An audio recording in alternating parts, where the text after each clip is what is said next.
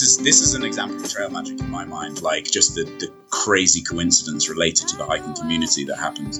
We were we went well we went to stay uh, with Jen's friend who hiked they hiked the JMT together, Maria, and her baby was uh, getting baptized, and so we went to the that. And we were driving down the street, and I see tapeworm cycling down the street, and I'm like, what? Scream out of the window. I'm like, Connor! Call his real name. He didn't respond, so I'm thinking, okay, I'm crazy. It's not him. And then we follow him. We follow him. start again. So when we find ourselves wishing that we could stand a little taller. Welcome to the Hiking Through podcast. I'm Erin Egan, and this is the podcast where I talk to experienced through hikers about their adventures on the trail and strategies for successfully completing a through hike. This episode continues my conversation with Jen and Suds, known off trail as Jen Collins and Jake Russell. In this episode, we dig into adventures with North American wildlife, big and small, while also hitting on some decisions that apparently still need to be made you can find this episode and all previous episodes at hiking-through.com, where you can also find show notes, photos, and links for any gear mentioned in this podcast. You can also listen to us on Apple Podcast and all the other podcast places. Enjoy my conversation with Jen and Suds.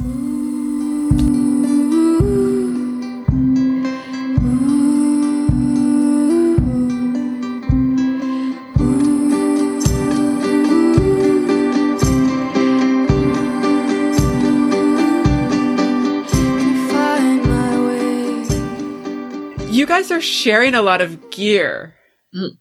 like tents and stoves and things like that. So it sounds like your plan is basically at least every night you'll meet up. Yeah, I think that is that is the plan. But we have talked about the possibility of we do each of us have stoves, and so Okay. there is the possibility that we could end up splitting some of that stuff. We've also talked about getting bigger tents, or even um, carrying because Jake has a tent, so we could um, we could uh, decide to go with each person takes his, their own tent, basically. Yeah, or or cowboy camping Yeah. or something like that. You know, if we know it's not going to rain for the next week, which is going to happen quite a lot on the PCT. Yeah. Well, actually, well, I hope that doesn't happen. It would be great if it rained occasionally, you know. But but You then say that now. yeah. Well, no, no. I'm. Uh, I'd much rather get wet than have to breathe smoke and miss parts of the trail. True. But Like- you guys will be going through hopefully early enough that you'll miss a lot of the fire kind of stuff. Fingers crossed. Yeah. Fingers crossed. Yeah. Um, Um, but yeah, well, like I mean, we we I think we're both quite you know open minded to just kind of adapting when things come up. You know. hmm Yeah. Yeah, definitely. And we've talked about changing out gear. Some of some of this I think will be decided in the Olympics. But yeah, we definitely I think the idea of, of sharing gear is to try to go lighter. Um, Absolutely. and combine forces and that sort of thing. But but we we know that there's that the trail kind of throws up its own hurdles and there could be certain things where we want to end up, you know, splitting them up. So yeah. Mhm. Yeah. We'll just see. We'll adapt when things crop up. And you guys are also each of you going to be carrying your own food and stuff like that, or are you going to try to? Pro- probably. I don't know. We've got. We're not sure, right?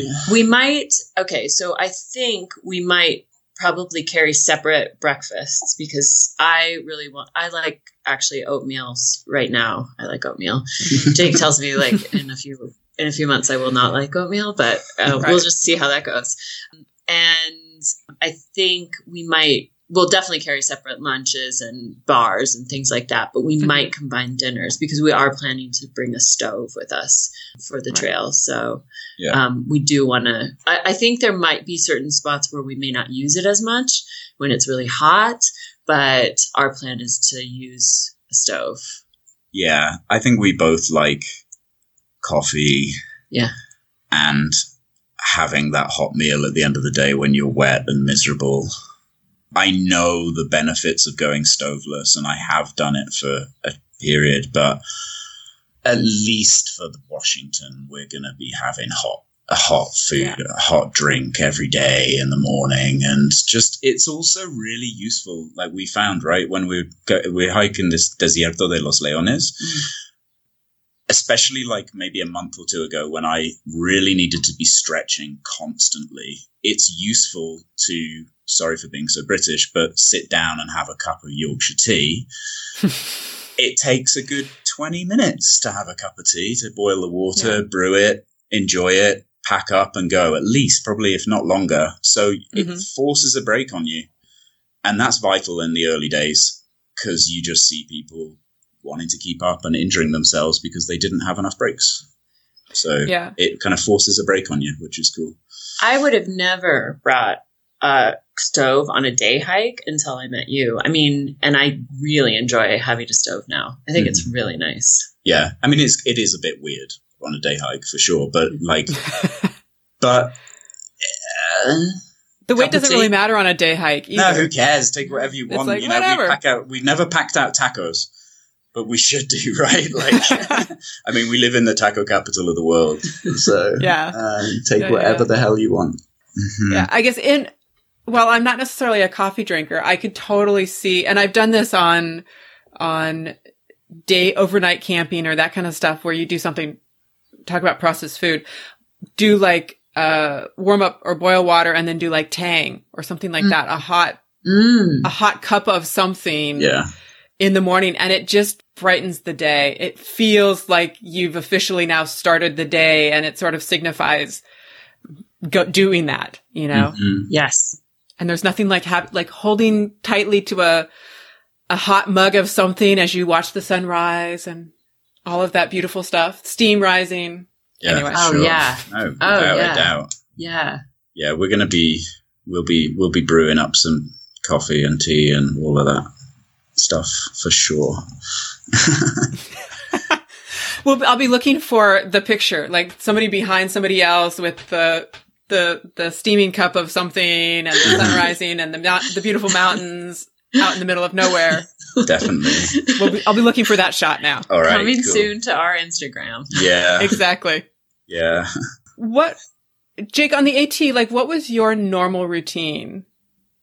okay, so let well, I'll talk about like the kind of towards more the end of the hike because then that was when it was most routine based. Because I made a s- silly mistake of booking my flight. I mean, it was at right at the end of my visa allowance. I've got the B two visa. I can go in for as a British citizen. I can go in for three months without a visa or the ESTA Right. but for six months I need the B2, right? So I bought my flight the day before my six month visa ran out. And everyone told me not to do that. Everyone told me to leave and come back and stuff, which probably wouldn't have worked. But um, so I had to book it. I left the group that I was hiking with in whatever the name of that ski town is after, after Moosilauke. And I had to book it and I had to average like 18 miles through from there, like for the last month. So I had to have a really solid routine. And going through the whites and doing 18 mile days is like bloody hard. So I'd wake up early, I would stretch a ton, and while I was stretching, I would eat my oatmeal and pop pop tarts or whatever rubbish I had in my bag, and then just hike five miles, stretch a ton, hike five miles, stretch a ton, do the just do the same, and then eat it past aside and and camp wherever I fell over, basically. But it, I uh, there were probably other routines going on. Let me see. Did you usually end at a certain time in the in the evening, or did you make dinner dark. and then continue hiking? Typically, I would get to camp as it's getting kind of very dark, set up, uh, cook dinner, eat it, and then pass out for like ten hours. Okay. Basically, like not even feel my head hitting the hitting the pad. It would just be like out. Um, so I'd hike probably like f- fourteen hours a day, maybe. In I, or Wow. maybe it was twelve. I, I'm I'm just pulling numbers out of the sky here. I don't really know, but it was they were long days in the whites for sure, and around Mhm. there, and up in like the presidentials and things, like pretty big mountains. And I wasn't. Yeah, yeah. I don't know. It was tough. just from kind of your reminiscing about it, it doesn't sound like it was fun. There were parts of it that were a lot of fun, and there were parts of it that were really not a lot of fun. Um, like the presidentials were dreadful. I was trying to think this morning about like what was my worst time on trail, and then I remembered it was Mount Washington. I was sick. It was horrible weather, and I had to do 18 miles. There was no option. It was like either do that or risk not finishing the trail. So there were moments in the northern section of the trail that I it was just just just smash it out, just do it. Hmm And there like every single day, every single day I had parts of my day that were terrible. But every Mhm. single day I had parts of my day that were amazing, you know, and it was like it was it was a challenge but I got through it, and in the end, it was I did it, and it was great, you know. But but I have very mixed feelings about it, and I, I regret rushing. But at the same time, you know, if I hadn't taken it so slowly at the beginning of the trail, I might not have even Right. got to that point. So, um, you know, yeah, a bit of a mixed bag. Be- most beautiful section and most challenging, like biggest emotional challenge as well. That part of the trail. So, but it was cool. I don't regret it at all, not one bit. Like the whole experience, I guess. hmm So you were just talking about worst time on trail. What about best time on trail or best memory of of the trail? What Jen? What about your JMT Oh yeah. best moment? In the JMT? I don't know, or, or, what- Oh, what just any of the trails, in actually. general. Yeah, oh, okay. Okay. Sorry. Sorry. sorry. wow, I've never seen you so. I was gonna. s- I know. I was wondering what. The, There was no, Uh, there's not some secret thing there. No, no, the no, no. I thought I thought he was like trying to signal signal like you you know the best moment. Yeah, I was like, cut that out. okay, best moment. Mm, Okay, uh, I love the meadows. So just like anytime I get to a mountain meadow, I just really love it. And probably my first solo backpacking trip was when I was in Alaska and I did a a trail called the Chilkoot Trail, which is like in southeast Alaska. And I remember climbing up and I was like climbing through the fog and through like this, it was very steep and boulders just kind of scrambling over boulders. And I was like, it, it started to rain a little bit. It was so dark and, you know, gray and mm-hmm. everything. And I remember getting up over and into the pass. And then I came out into this like high mountain meadow. And it was probably the first time like I remember being in a high mountain meadow that I really, you know, the first time you get into a high mountain meadow, it's like these tiny little plants that you see, these little flowers, and what John John Muir called nature's little darlings. You know, Mhm. like you you just the whole world kind of changes. The grass is so green; it's like that Technicolor hypercolor green, Yeah. and the the sun was like beating down on me, and uh, like the it, the clouds had cleared, and there were all of these streams that were sort of rolling over this hillside and you could tell that that was the spot where like where the river started in alaska Mm. and i just Yeah. remember being like i was there by myself entirely and i just remember being like this is the most amazing amazing experience and ever since then honestly every time i get into a mountain meadow i'm just like frolicking through the meadow just like so excited you're the sound of music. Embarrassingly so. cool. That's right. You're, you're singing "High on a Hill with a Lonely Goat Herd." Yeah, yeah, yeah. Don't let us sing. the off key. And what about you, Jake? Um, I, di- I, I kind of, I was trying to think about this last night, like looking at my blog and going, oh, wow, that happened. I forgot about that. And I had like quite several things that I felt were like kind of the best moments that I've ever had on trail. Up there for sure is going to be going from Guitar Lake on, you know, on the JMT PCT up Mhm. to the top of Whitney in I guess I left at like 1.30, 2 a.m. or something. I wanted to make sunrise, and this is, I guess, in August time, sometime in August. And I, I started hiking, and because I was going northbound on the JMT, I could just kind of leave all of my stuff at Guitar Lake, and I packed up my sleeping bag, a bit of food, my stove, and that was it. And went up, had my headlamp on, and I'm going up those big switchbacks. And then this girl hiking up the same way shouts ahead and is like, You don't need your headlamp. and then I realized it was a full moon, and I oh hiked. wow. That was like after half a mile or something, you know. And I I Uh-huh. hiked the all of Whitney from like two in the morning up to five or whenever the sunrise was without a headlamp on, and Wow. because the the moon was so bright, you know, and Mhm. it was so bright that you could see sharp shadows and stuff. It wasn't dangerous or silly. It was like being in the middle of the day almost. It was it was insane. And getting up there, like what one of the first people on top of Whitney, and just having a cup of tea up there, looking down into the desert from Whitney, and that that was like one of my most memorable moments on trail for sure. But I think my kind of like the craziest moment is when on the AT, I think in Maine, I came face to face with the biggest animal I've ever seen on in like kind of in the wild. Like it was just, I, I woke up one morning and I just heard this like it what sounded like an old man dying, basically, just like Fantastic. ugh, ugh sound. And I'm like, what the hell is that? And I was thinking it's an old man dying or it's a bear or whatever. And I get out and I realize that it's all these moose drinking out of Eddy Pond where I was camping that night. And, and I tried to like kind of track the moose and, and then it ran away from me. And then I turned around and there was a bloody great big moose a few meters away from me, Mhm. staring me down. I exaggerate, but I don't think I'm. Is this like the fishing story where the I, it's going to get into that bit now, but I, I don't think I'm exaggerating when I say he was like just at the top of his head. He was like a clear. He was taller than I was for sure. I think he was mm-hmm. like seven to eight foot tall or something to the top of his head, and then his antlers went up even further. He was bloody massive, and I didn't know what moose do. I, I'm like, are they aggressive? And I'm like, oh my god, they call them bulls and they've got massive weapons on their faces. I just found a kind of, we were like two or three meters apart, and he's like, Mhm. we're staring each other down. I kind of move a little bit sideways towards this big tree where I figure if he charges me or whatever, I'm going to be good.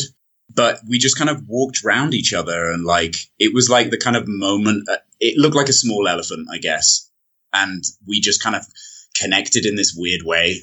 And then he he went off into the woods and i was like and the whole thing like lasted about five minutes and it was crazy. And i remember every single second of it because i was like am i going to die? Slash this is just the most beautiful thing ever you know? Um so yeah that was probably like the the the, the memory that will stay with me the longest i guess. Right? uh-huh. Welcome to North America. yeah yeah yeah. Big old moose You'll, you'll do you'll, you'll be you'll be lucky if you find a squirrel if you get no i'm just kidding. There's lots of wildlife Yeah. okay but it's not it's not like in the us for sure. You but you didn't have any experiences with bears? Oh, i had a few. The Okay. yeah quite a few. I didn't see one for a long time.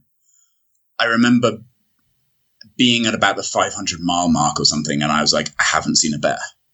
What's going on? But then i started seeing They promised me bears. Yeah, and the I the biggest bear I ever saw was like stalking this poor witless family at a campground in New York. Like I like walked a mile off trail somewhere in New York. I ran out of water and it was boiling hot that day. And I'm coming along, I'm like whistling and la la la la la, enjoying my hike. And all of a sudden, there's this bear, and there's a bear in the you know there's a zoo on the Appalachian Trail. It actually like goes through the zoo somewhere in New York Oh wow, no, I did not. And there's this there's bears in cages and it, well they're not in cages but it's they're obviously locked up and it's really mm-hmm. sad and it's like oh these poor bears but it's you know. He was like 300 pounds i think or 400 pounds and the bear that i saw outside this campground was definitely considerably bigger than this bear. Mm-hmm.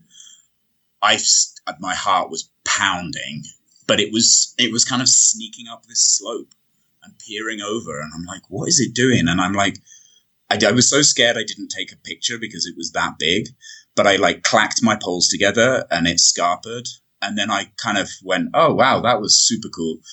Climbed up this little slope and realized there's like eight people, car, car kind of picnicking on the other side, 10 meters maximum away. Oh.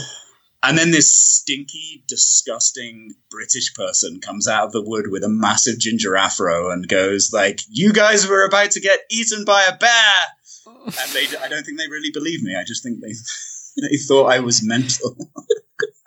but yeah, I could it- see that. Yeah, yeah, definitely. You know, with my shorts, my white legs, no matter how sunny Mhm. it is, big ginger afro, and you know, so. but yeah, that was that was fun. Are you? I mean, I guess because certainly there are bears. There are black bears. There's been rumors of grizz- grizzlies up in northern Washington. Mountain Um, lions. Mountain lions, Mhm. certainly. Let alone the rattlesnakes down in uh, in the desert. Yeah, that's the worst for me. The rattlesnakes. Well, yeah, if you don't hear that rattle, that's kind of what I'm worried about. Like Pennsylvania is rattlesnake central on the on the AT, and I don't know how many I saw, like twenty, I guess, and there were like one or two occasions where it was like, oh, that was close, and not one one earbud max in Pennsylvania. Sometimes even when I go running here in Mexico, Jake will say to me, "Wear just one earbud, please, because Mhm. you never know when you're going to run into a snake." oh yeah, what in, in the middle of Mexico City? Not in Mexico City. Oh right, yeah, no, no, sure. no, outside of Mexico. Sorry. yeah, there's much worse things that can happen to you in Mexico City than a snake. Yeah, definitely. it's not that bad, by the way. Sorry, I don't mean to kind of continue that stereotype. It's fine, but there are worse things than rattlesnakes. Yeah, I- yeah, because I don't necessarily think of Mexico with snakes and that kind of thing, but they're certainly down there. Yeah, there's Yeah. a there's a few rattlers. I mean, definitely in the desert for sure, in the north of the country, Mhm. everywhere, I guess. Scorpions, but where we it's are. just an extension of Mexico or New Mexico, Arizona, and that area. Mhm. Yeah. yeah, for sure. And even like kind of near where we are, once you get into the kind of out of the mountains, there. I mean, we were we were at a house in Cuernavaca a couple of weeks ago, and we're just kind of hanging out, and the scorpion runs across underneath us. Only a little baby, but it's if they're there. But we're at like seven thousand three hundred feet here, at the kind Okay. of base of the city. So it's like you, Mhm. you don't have any of that kind of craziness going on up here. It's too too cold, I guess. Thank God for that. Yeah, yeah. So is that the plan on the PCT? Basically, you know, yes, you'll want the distraction of music or audio, something or other, but but one earbud at the most, or I think it depends on Yeah. where we are. Yeah, yeah. Because if you are, yeah, if you're walking through an area where you're going to run into snakes, yeah, you do want one Yeah, earbud, like and you definitely don't want your music blaring, you Um, know, yeah. because that kind of takes away from the experience, or or your podcast or something, probably more in my case. Yeah. but yeah, I think probably for the first bit of the trail, I will want some some access to some distraction Mhm. at certain points. But we'll see how that goes later on because I, I kind of have a feeling it might become less of an issue as we go along the trail. Yeah. I don't know. What's what? Yeah. What are you thinking, Jake? Uh, what about like listening to music Yeah, and stuff? yeah. I don't know. I'll I'll need it once in a while. Yeah. Like it's that those low moments where it's just like I've just got to thrash out these four miles to get to that next water supply, and I'm Mhm. I know there's no views. I know it's just rocky and a bit miserable or whatever. At those particular moments, which will always happen, it's great just to put on your favorite album or listen to a two-hour podcast, and suddenly you're there four miles later, and you're like, oh, cool, made it, Right. great, and it gets you through that day. You know, I know that uh, some people are a little bit negative about like listening to stuff on trail. I guess it's less common these days, but it definitely used to happen when I started hiking. Like, don't listen to music on the trail. hmm the pure experience. Yeah, but come on, seriously, like it's your job. It, you got to take a little bit of a breather sometimes. Chipmunks can be really annoying. Like, so, like block those little out, you know. like, Chipmunks and squirrels yelling at you. yeah, the. You're like, that's not cool. You're ruining my experience. Go away. like, I had a. Oh, I did not like chipmunks in northern AT. They were very opinionated. Yeah, just just like I was, but you know, we were in that kind of battle of battle of the whatever, you know. yeah, I had a vendetta against them for a while. Oh no. No, I mean I'm be- I'm exaggerating, obviously, but it was just it would they would just come along at those perfect moments. You're like, wow. Anyway, When you were on the AT, were you did you use did you listen to music or podcasts or that kind of thing? um, little, I guess. I had I had you know an MP3 player, like you know, because this was 2012. Like the smartphones were just Yeah. really coming out then, so. And I put maybe five gigs or ten gigs or something of music on there, and I just kind of switch stuff out occasionally. But it was it was kind of tricky to do that. So you very quickly, even if you only listen to music for an hour a day, you're going to get real bored of that music you've got pretty quick. But yeah, I, I'd say like the music that lasted me the longest was my friend Eliza. Um, Eliza Shaddad. She's like one of my best friends, and like she does really good music. So I kept her on my MP3 player the whole time. She was the survivor. She's blowing up right now. Check her out. Well, I will ba- basically make sure that we uh we also tag her um on your Gear and Wisdom's page too. Oh, brilliant! Good. Yeah. Yeah. Nice shout out there, Jake. yeah. Getting it in. There was a note that you ha- actually no, I'm going to stop myself on that one because I'm going to come back to it. Dangers on the trail, but what technology are you guys using? Are you guys going to be using Guthooks? Did you use any sort of gut hooksy type of thing on the AT? Like, what is your plans for that for navigation e wise? I didn't have anything tech based on the AT. You know, like I had like a, a Nokia kind of one of those. You remember those old Flip phones? It wasn't a flip phone. It was one of those like slidey keyboard phones. Oh yeah, like where you can pop it out and hmm yeah. So, I mean, GPS existed then, obviously, but nobody had it on their phones. I don't think. I just used a guidebook, but on the trail, we're going to do a mix. Yeah, we'll use. I have an iPhone, but like an old, an iPhone six. It's so old now, and we'll probably so we'll probably take that, and we. Mu- I think we probably will do some uh like app. We're not sure about Guthooks yeah, we'll do- entirely. we're we'll doing probably- gut. we'll probably we're doing gut. Guthooks. Well, it's the most we've, used. I we've suppose. had some discussions about this. Yeah. Aaron. I prefer paper, I don't want to. I don't want to break. You know, like break any news here, but um, but this is exciting. Oh come on! no, I mean, At we- this we moment. have to do Guthooks for the app, but like, I, I would like to have paper. Okay, I'm glad to hear that. Woo.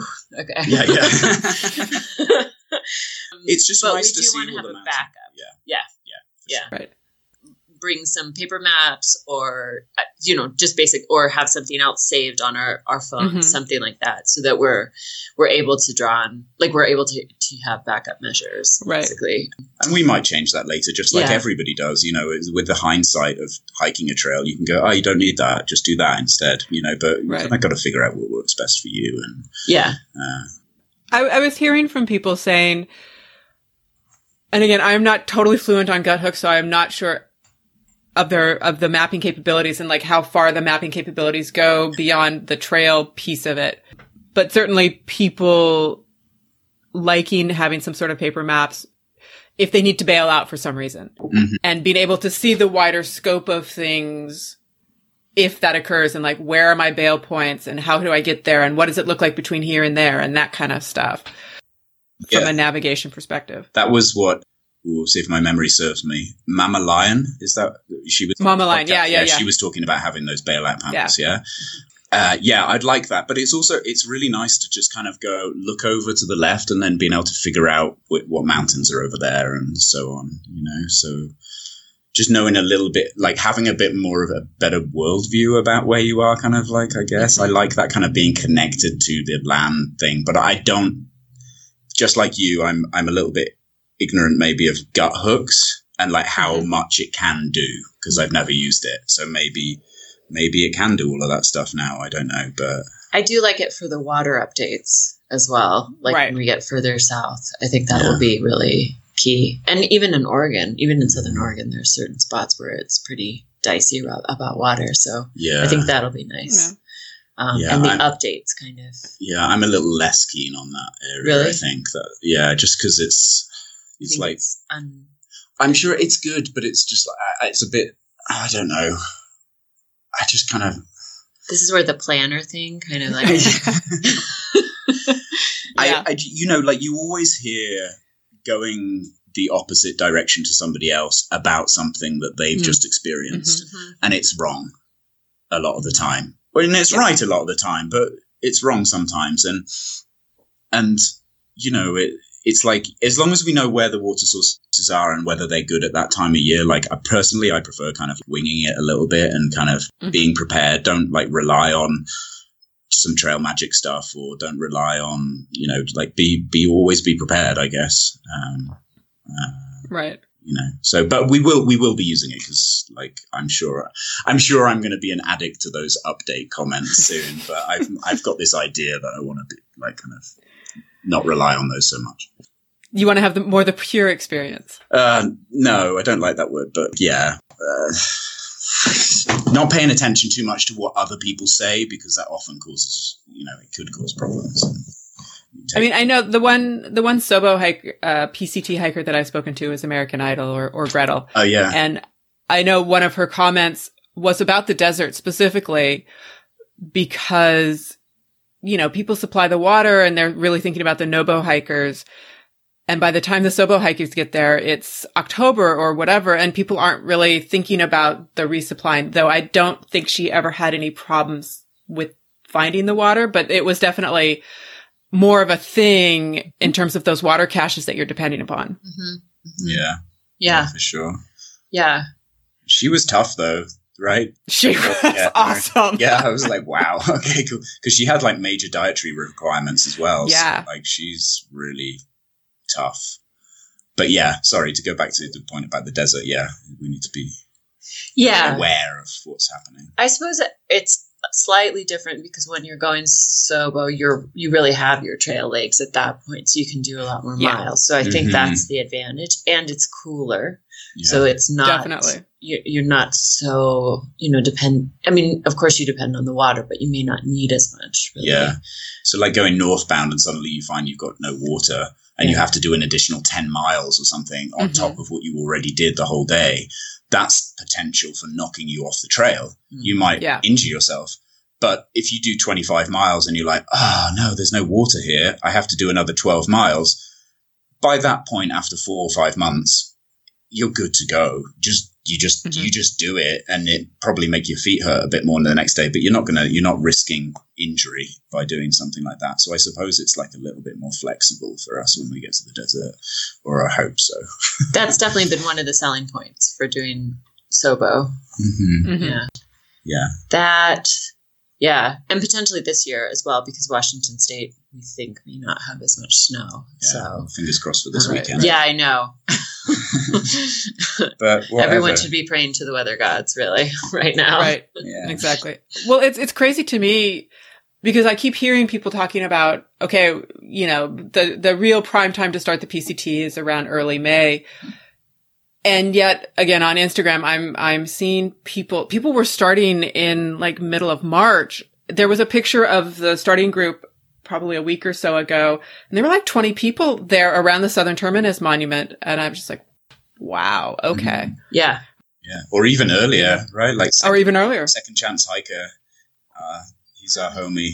Yeah. he started like in February or something. Yeah. you know, at 390 some pounds or whatever it was. Like, so fair play to him. I, I would, you know, maybe that, that's very early, but if I was going Nobo, I would want to start early. And if I get mm-hmm. to Kennedy Meadows and there's too much snow, well, I'm either going to flip up or maybe I'll go and do something else for a couple of weeks and hike somewhere else and come back and carry on. But the good, you know, the good thing of doing that is you're not going to injure yourself in the desert. Hopefully, you're Right. going to be less kind of strict about time. And yeah, I don't know. It's it's cra- It looks kind of scary and dangerous this year in the Sierra. Like there's a lot of snow. Two Yeah. years ago, two girls died. Correct me if I'm wrong. In the streams, um, in the crossings. So I hope people are like really careful, and there's no shame in like skipping up. And I think a lot of people, if the weather goes as people are expecting at the moment, probably a lot of people are going to flip up this year from Kennedy and come back down, and And that's going to suck, f like mentally for some people. Mhm. But it's it's you will get to the end of the hike and you'll be like, oh, I'm so glad I did that. Mm. Um, there's no there's no problem with not going all the way through, in my opinion, especially on the West Coast, because the chance of somebody being able to walk all the way through without having to skip a section because of a fire, having a reroute because of something or other, it's like Yeah. how many people do that every year? Like probably none or 10 Probably none. percent maybe. I don't know. Who knows? But it's not happening. So get over it pretty quick and like be be prepared to react to what comes up. I would say is the best thing, and don't don't do anything silly. Yeah. No, I, I think you actually hit on a really interesting point there because if you have in your head that you're going to walk every mile and, you know, every foot, every step and, and whatever, and then all of a sudden you get knocked around something. And so all of a sudden this thing that you had in your head about what your experience was going to be or what the, the trail is going to be, just that change can knock you off trail, so to speak, just because it mentally deflates you because all of a sudden you're like, well, then it doesn't matter anymore because I'm not doing what I thought I was going to do. Yeah, that's a really good point. Yeah, yeah, I, I think that probably does, has affected lots of people in that way. Maybe you just quit. You know, it's just suddenly Yeah. it's a bit strange. Um, yeah, I, I had some issues like that on a couple of occasions. Like maybe I think I accidentally missed like 0.2 miles or something like kind of ridiculous like that around Fontana Dam. Um, there's like kind of two routes to the shelter or something. I, I, I missed a little bit accidentally. And so that bothered me for a while. And I was like, that'd be crazy. That's like a little bit. And, and then another time in Waynesboro, it was 110 degrees. Uh, it was in just before that huge derecho storm that wiped out all the electricity on the East Coast. Um, sometime in the middle of like, you know, July, August or whenever it was in 2012. And wow, that, w- that was insane. Old, old trees were like collapsing kind of next to us in the parks in Waynesboro. And my friend Tapeworm, like a tree fell over his hammock. And, but luckily he'd taken it down. So it just landed on top. We had to just like drag this tree off his collapsed hammock on the floor. Oh yeah, sorry, getting distracted again. Um, and so we we decided to paddle. We we decided to go. We bought a canoe from Craigslist, and we paddled from Waynesboro to Luray. We'd intended to go all the way to Harper's Ferry, um, but we put a hole in the boat on the Luray Dam, and so we we paddled for forty five miles, and we walk and we skipped fifty ish miles of trail walking. Mhm. And you know, it bothered me for a minute, like maybe two weeks later, I was like, oh, I have to go back and do that. And I should go back and do it one day, but I got over it very quickly. Like that paddling was amazing. Being able to swim in 110 degrees instead of like putting 30 Oh, pounds on your pack and walking through the Shenandoahs, which is boring when you get to the Shenandoahs. It's a beautiful place, but once you've done, when you've done all the bit before it, it's like ah, the heat, the boredom. No, please. So get on that boat and float. Well, it's it seems like that experience while you sort of went back and went, "Oh my god, we didn't I didn't do all of the miles." The experience of the canoe became something that became even more than what you were originally expecting for your for your hike. Yeah, definitely. It's like a really memorable mo- part of the hike, and also very it, like it worked perfectly as well for Tapeworm because he he screwed his knees up um, and took Yeah. too much ibuprofen, and um, yeah, and, and it, it- he's fine now, and he finished his hike, but he got off trail at Luray because his knees were so damaged. Um, so it worked for him. You know, we could spend a few more days together on trail and um, enjoy doing all of that, and yeah, and randomly we we were in Madison, Wisconsin a few months ago, and we Mm. just saw him in the street. Like Excuse me? yeah like it, crazily i had this is this is an example of trail magic in my mind like just the, the crazy coincidence related to the hiking community that happens. We were we went well we went to stay uh, with jen's friend who hiked they hiked the jmt together maria and her baby was uh, getting baptized and so we went to the that. And we were driving down the street and i see tapeworm cycling down the street and i'm like what scream out of the window. I'm like, Connor, call his real name. He didn't respond. So I'm thinking, okay, I'm crazy. It's not him.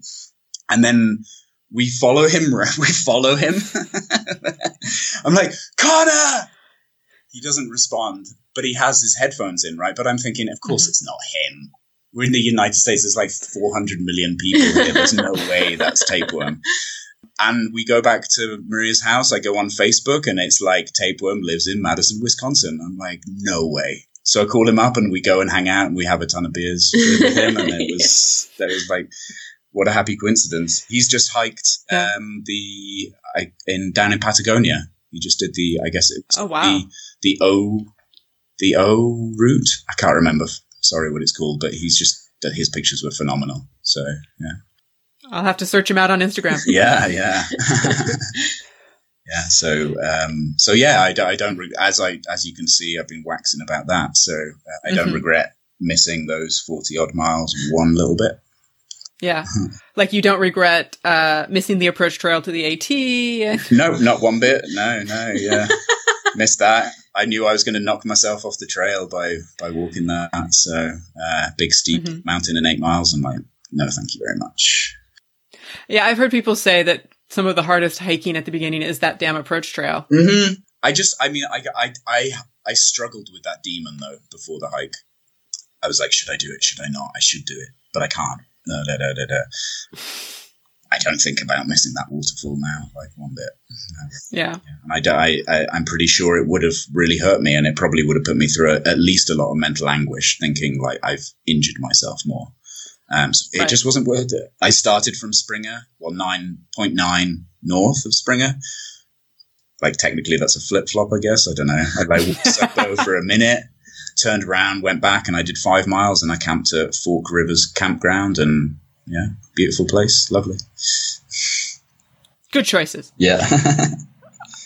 You actually in in your story about the the canoe, you actually mentioned something that you mentioned in your blog. I mean, there's a lot of dangers that they talk about on the trail between animals and twisting your ankles and things like that. But one of the things that they don't talk about is falling trees and branches and stuff like that. And you are actually mentioning that within that story, but also in your blog. Yeah. Um, oh, was that about the like the falling Yeah. the tree? Yeah, I think that was. I, I don't know. I can't remember where that was. I don't think it was when we were canoeing, but um, yeah, that happened a few times. Where you're in bed, and all of a sudden you hear this, and it's something like a, the, the branch of a tree cracking, Mhm. and it falls, and you hear it crashing through the leaves, and you're like, "Oh my god!" And on at least two occasions, I like grabbed my head and covered myself up because I felt it was falling. And one time there was like a big couple of meter length of a tree basically that fell off and landed next to my tent. You know, maybe a Mhm. couple of meters away, but like if I chosen that Still. spot, it might have hit me and it probably wouldn't have killed me, but still, you know, that was, it would have hurt my head at least quite a lot, you know, possibly end up in the hospital. But on the on the canoe ride, that was pretty bad. We got wedged. The river was really low, and we were like the last paddlers to go through, I think. And we got wedged against these rocks, and tapeworm kind of got wedged between the canoe and the rocks in the rapids, and it's like pushing against him. And hmm I'm like trying to yank the canoe off, but as I yank it off, it flips the other way, and the river completely fills it up. And we somehow managed to get out of it. All of our stuff floated down the river, all of it. Tapeworm's knees are screwed, so he, I'm just like, get onto the beach. and the guys swim after all of the stuff, managed to grab everything. We lost one PBR. Really? Yeah. Pretty much, yeah. I think one PBR, and we felt really bad about littering, but it was like also, well, somebody's probably going to drink it, so it's cool. It wasn't an empty one. And then we we camped up and we lit a big fire to dry all our stuff out. The owner of the property came out in his in his pickup and was like, "What are you guys doing here?" And and the, but then he kind of chilled out when he realized that we we we ruined our canoe in the rapids. And surprisingly, that wasn't when we actually ruined the canoe. We did that later, but uh, we we definitely buckled the bow or whatever it's called, the metal thing in the bottom. Yeah, it's crazy. I, I'm sure I could go on and on with this conversation, but I, we're going on to two hours here, so it's I'm gonna. cool if you want to carry on. it's been really fun. These conversations are so much fun, right? Yeah, definitely. Yeah. Loads. Yeah, and it's really good to be on your podcast because I've listened to everyone. Oh, fantastic. Yeah, They're really good. Yeah. Thank you so much. I'm certainly having a lot of fun having the conversations with people and, and hearing their stories and which again is inspiring, which is why this, this podcast or this one is so interesting because obviously Jake has done it before and, and you're sort of new to the longer distance experience. And so like how do the, the compare and contrast there is interesting. Yeah. Yeah. There's a little before after maybe going on as well. Yeah. you can have this Like, like your face. Where's my facial hair? Yes. Well, your face, Jen, was he was just as he was just telling the story of the canoe, what, like you were shocked and like appalled and like Have I not told you that story before? I'm no, sure. I don't Not know. in such great de- no, detail. I, yes. it was, yeah, yeah. Oops. That's okay. So one of the things that I love to end the episodes with is is there anything that we haven't talked about that we should? Um, ooh, that's a really good question. Um, For for either of you actually. I mean Yeah, yeah, obviously course. he's got one perspective, but you also have the, another perspective, Jen, and that would be interesting to hear too. which one? The oh yeah, okay. Is that So what's Jake your favorite piece of gear? What's my favorite piece of gear? Yeah, That uh oh um I have some I have some long underwear from Patagonia that I really like. yeah. it's it's definitely it's embarrassing that I really like it, but I There's really, those really like it. busted old ones. Oh, oh, oh, okay, okay. Yeah. this is actually the longest running gear. I bought some when I was 14. I bought some Helly Hansen fleece Oh. pants that Mhm. I still have to this day. And they are amazing and they have lasted through everything. And I am thinking about taking them on this trip, although I'm not quite sure if we're going to need them. But yeah. Are yeah, you going to send them to yourself in the Sierras maybe? I think that would be the perfect time to, yeah, to add them to the pack. Yeah, definitely. yeah. And for me, like my favorite gear is Body Glide. I would say really? there's nothing that can stop a hike like chafe. True. I mean, of course, like falling down and breaking your legs is going to be a little bit faster, but that's not going to happen. But chafe is like a it's a daily grind for people that are a little on the chunky side, you know. So Mhm. and Body Glide is amazing. Some people don't get along with it, but it's really good. And also, um, one of my friends, Miles, randomly before the AT said, "Dude," he kind of like took me to one side in the bar, and he was like, "Here, take this. It'll serve you well." and I was like, "What is this?" And he was like, "It's zinc oxide. If you chafe, slather that on, and you'll be good to go in the morning." And I was like, "Okay." And it was kind of weird, but um, I took it with me. I took him on his word, and it really and it like worked. You know, you like kind of if you chafe, dry yourself out, put the zinc oxide on, and the next day you're good to go.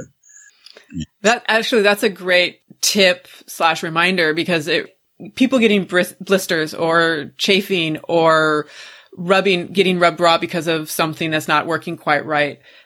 It's going to happen. And, and the more important piece of it almost is, what do you do after that? Yeah, yeah, definitely. You know, to, to salvage the hike, so to speak. hmm Yeah, because I you just, I mean, for me, it's like the worst pain in the world. I just don't, I don't Mhm. want to deal with that. So yeah, make sure I've got that solution in my backpack for those those fears. I guess. You know. I've gotten a lot of questions recently about first aid. And if we Mm. know first aid and if we know CPR, Oh yeah, and I'm missing. I'm missing. Ironically, I'm missing first aid training tomorrow at work because I'm leaving. Jake. No, I have to. I have to hold the fort at work. Like, there's got to be a manager in, and I'm the least useful person to have first aid training. But I'm like, oh, I need it. I'm going to hike. well, we can. Our dad, my dad, can give give us a little bit of a like, yeah, yeah. refresher when we get up to Washington. Mhm. Nothing. Nothing that duct tape can't solve. though, yeah, Right. that's true. That's true. Well, I mean, and that's the thing about listening to everybody talk about their first aid kits. you know, you think, oh, compresses and uh, big band-aids and, you know, so forth and so on. And the reality is that most people get on the trail and they've got like the, uh, antiseptic ointment, the neosporin or whatever, a couple band-aids, some moleskin, And a knife. And a knife. and like that's their first aid kit. So Yeah, maybe a bit of alcohol as well. little bottle of tequila for infections. and low moments. exactly. Fighting a different type of infection. Yeah.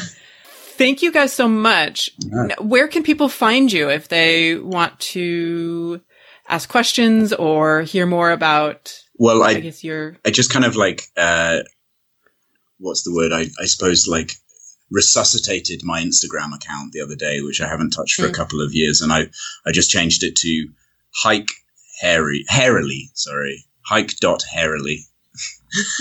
Hairily spelled. H A I R I L Y.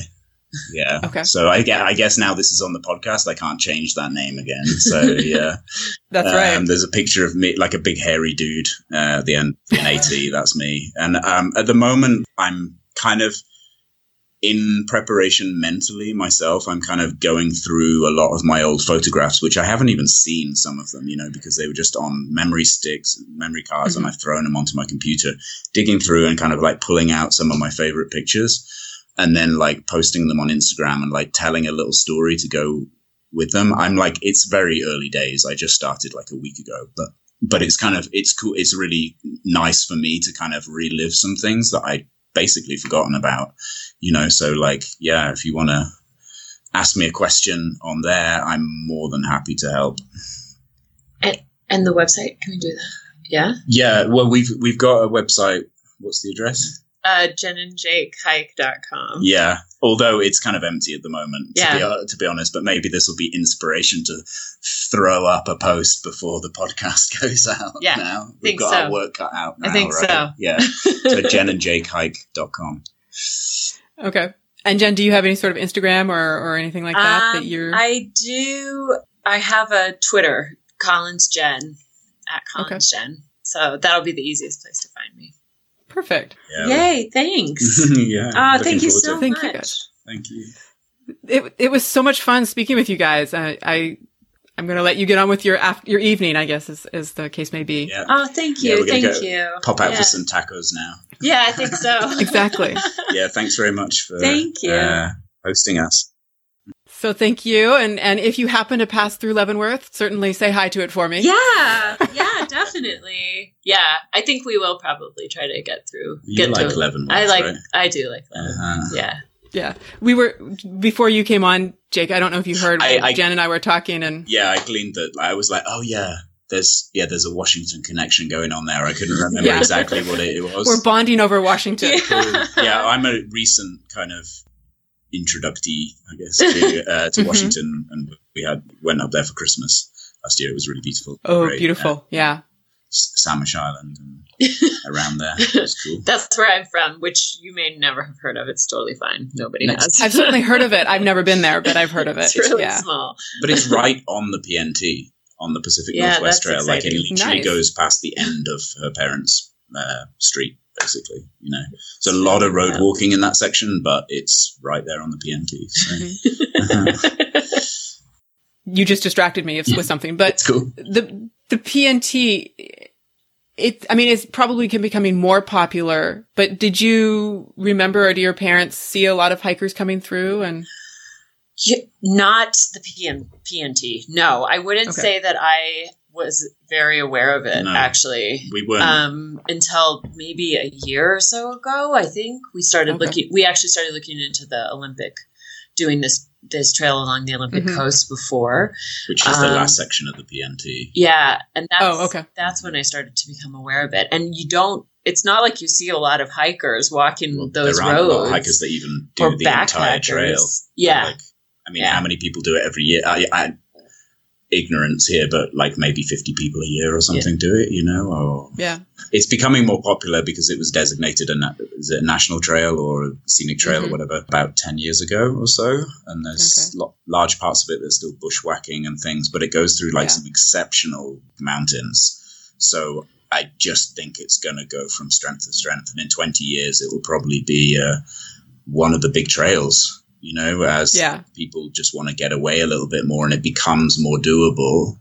You know, it'll be Mhm. very potentially a rival for the um, CDT for sure. I think Right.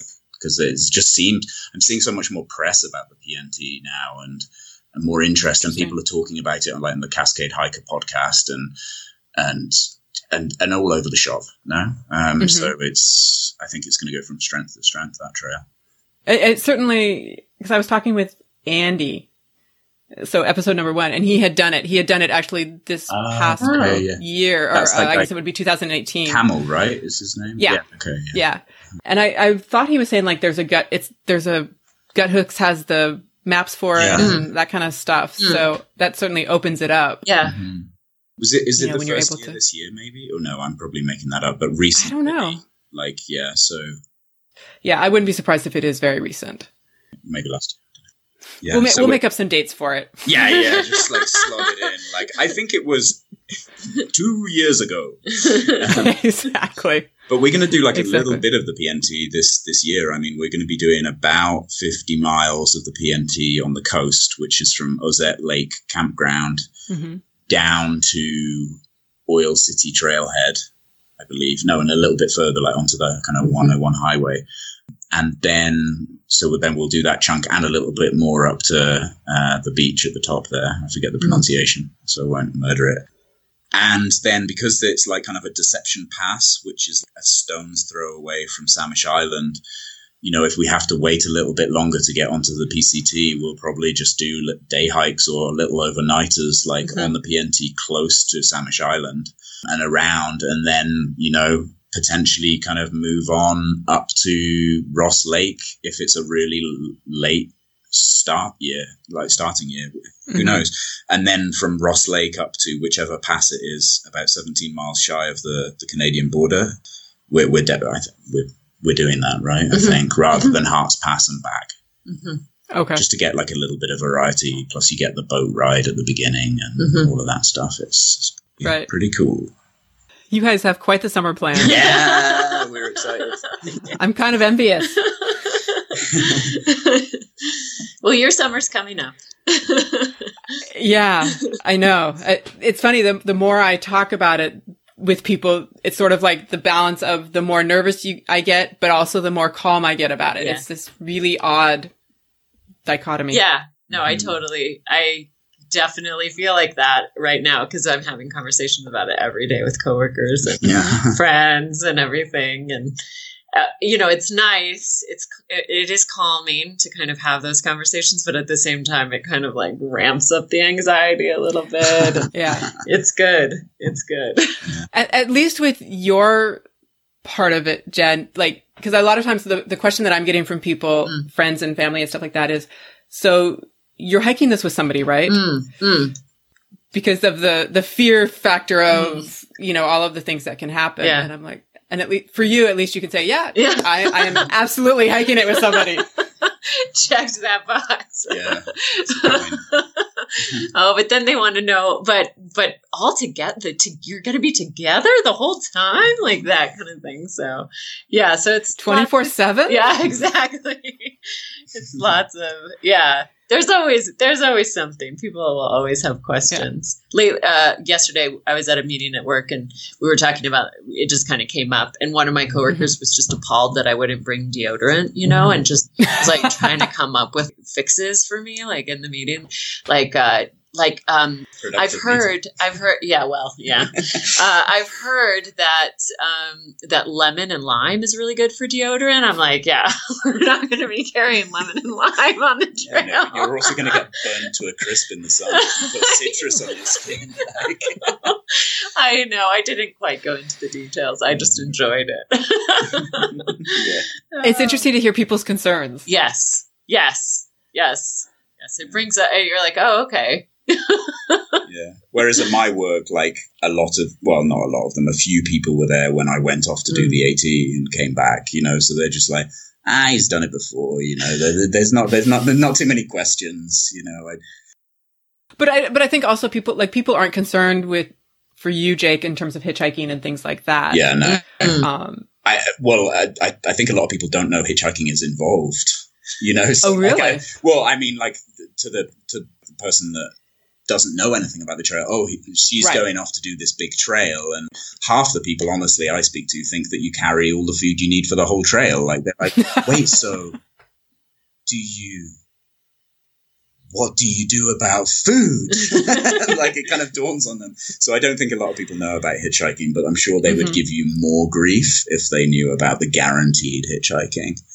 But hitchhiking's great, and especially when it's a guy and girl partnership hitchhiking, it's just very easy because everybody sees the girl and goes, "Oh, I better help her." And I can pick that guy up because he hasn't murdered her already. So, Exactly. um, you know, like it's it's cool, and you you just got to do the, the goofiest thing you can possibly do to hitchhike, and uh, you do the like the magically appearing thumb, like being a magician kind of thing, like wiggle it, like kind of waving your hand like it's on, like a rabbit in the hat, and then it appears at the last second with a big smile, and you know, three times out of ten they'll stop immediately. So, like, but you've stacked your odds in the in your favor because you ha- now are hiking with Jen. So yeah. and and likewise, Jen has stacked her odds in favor because she's hiking with a guy. So Mhm. It, it it is it is easier, yeah, yeah, for sure. Um, and uh, one of my uh, like kind of the the person I hiked with most on the Appalachian Trail, Bunny, it, it just worked a charm. Like we would, you know, benefit off our the presence of the other person. hmm And there's nothing better than jumping in the back of a pickup and shooting down the road at like 80 miles an hour and then getting off in a burger bar and like hell yeah getting like suddenly you you you're going from two miles an hour to like 80 miles an hour and like the breeze in your hair and uh, yeah it's good times one last question for you. Yeah. You just bring up this this question that hit me. The the change in going from two miles an hour to back into real life, the speed of people and cars and traffic sounds and all of that stuff. I guess you both have kind of had it because you both hiked on, you know, tra- some distances on trail. Yeah. Hmm. How is that?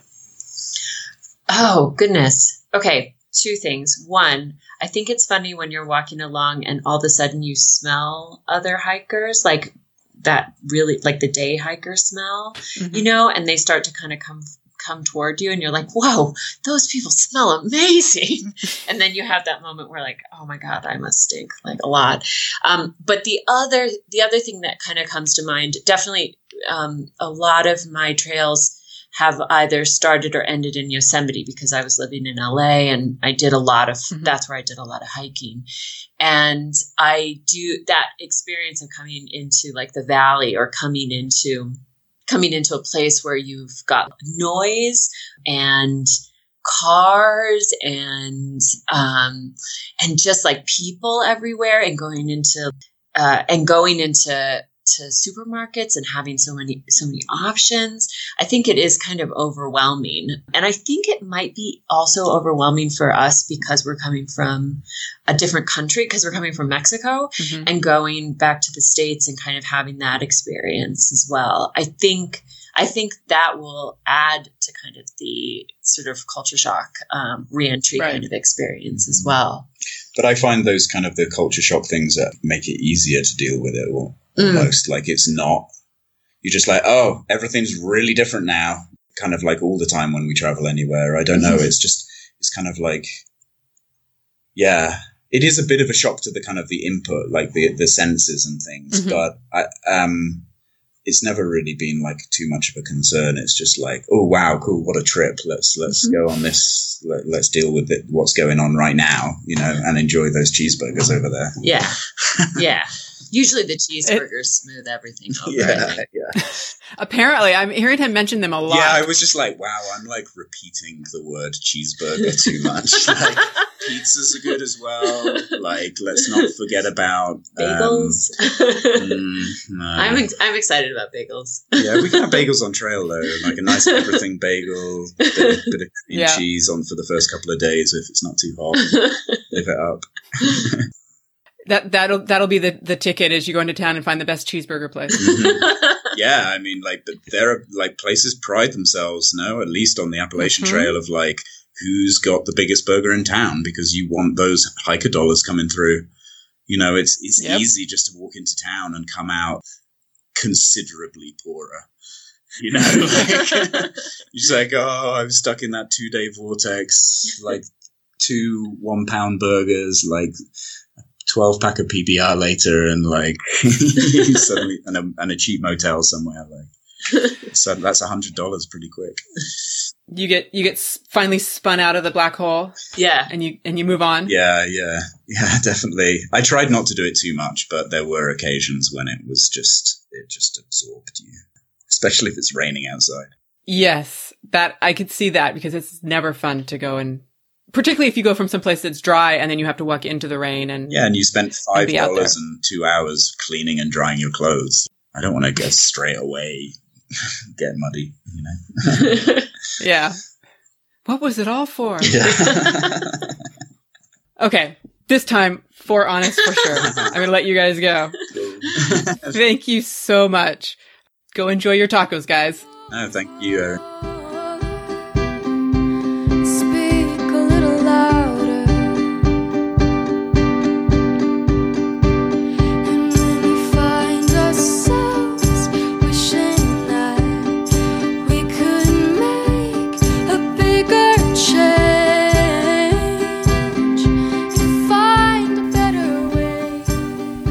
Show notes and links for Jake and Jen's gear can be found on our website at hiking-through.com.